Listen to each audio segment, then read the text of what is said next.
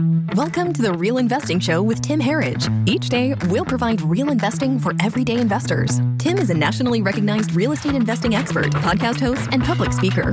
He built his businesses from the ground up and is here to help you do the same. Here is your host, Tim Herridge. Welcome back to the Real Investing Show. I'm Tim Herridge. Appreciate you stopping back by. Today, Adam writes My question is twofold. I have an innate ability to find and negotiate deals with my team. However, I do not have the capital or the experience to come in as an equity partner. Being that I can find deals that are lucrative for investors and their strategies, how can I come into deals as an equity partner and how can I most effectively pitch that to investors when I do not have an established relationship or track record? I feel you, Adam. Um, a lot of investors find themselves where you're at. And I don't know you from Adam. Sorry, I had to go there. I don't know who you are, but I know where you are because I was there too. If you're finding these good deals right now, you're probably wholesaling. You're probably, uh, you know, moving them out for a fee.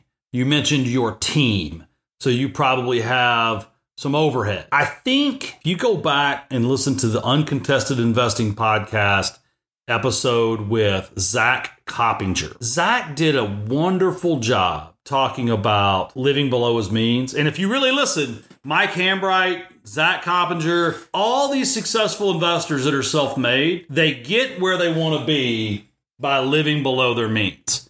So I guess my challenge to you, not knowing where you're at, is what I so where I sit today, 21 years in the business. If I'd kept one more house per year, one more house per year, you are looking at a net worth difference of $10 million. I'm telling you, it is amazing the power of patience. So, Adam, I'm gonna I'm gonna uh, make some assumptions here and just tell you you've got to look at your personal expenditures, you've got to look at your family setup, you've got to make sure that everybody is in is on board with the same goal. Everybody wants to sacrifice now a little bit to really live the great life later. And, you know, if not, I, I mean, this just sounds awful, but maybe you don't really want the long term play. Now, that's that. Now, having a, being able to attract part uh, people to let you get in the deal as an equity partner. Um, I'm guessing you don't mean equity partner the way people use it as in like to invest. You mean equity is in to keep a piece of the deal.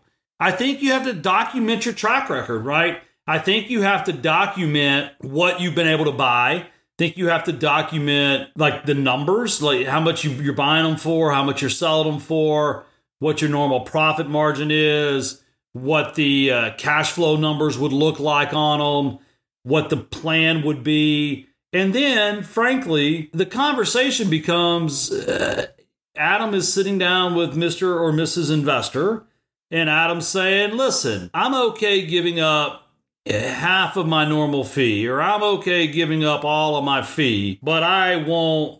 I have to recover my advertising dollars, which is X, and I would like 30% of the deal. You're going to have to figure out.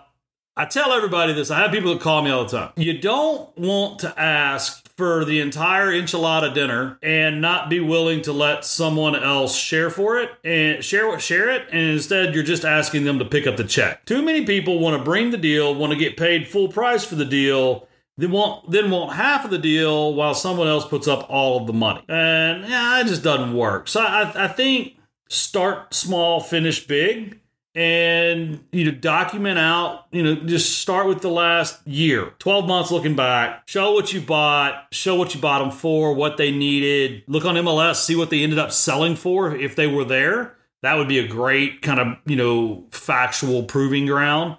Uh, and then look at your estimated rehab and then come up with a pitch. I, i'd probably take the pitch and say hey look you know mr mrs investor I'm used to making 30 grand a house.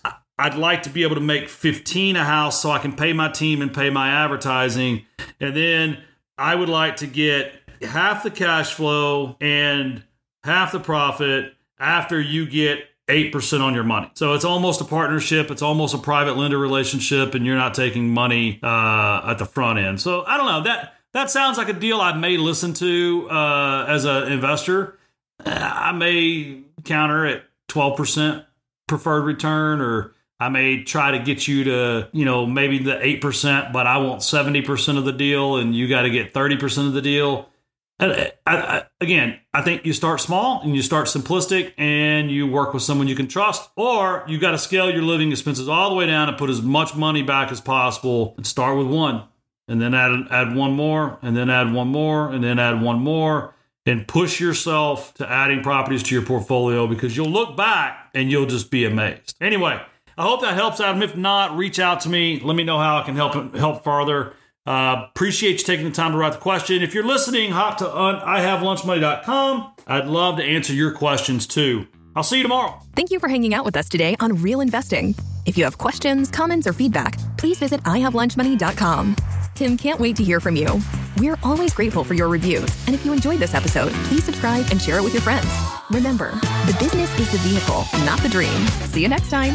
The preceding program is provided for general education purposes only and does not constitute legal, tax, financial, investment, or other professional advice. No information contained in this program should be construed as financial, investment, or legal advice from any individual, author, host, or guest. You should always consult a financial advisor before investing.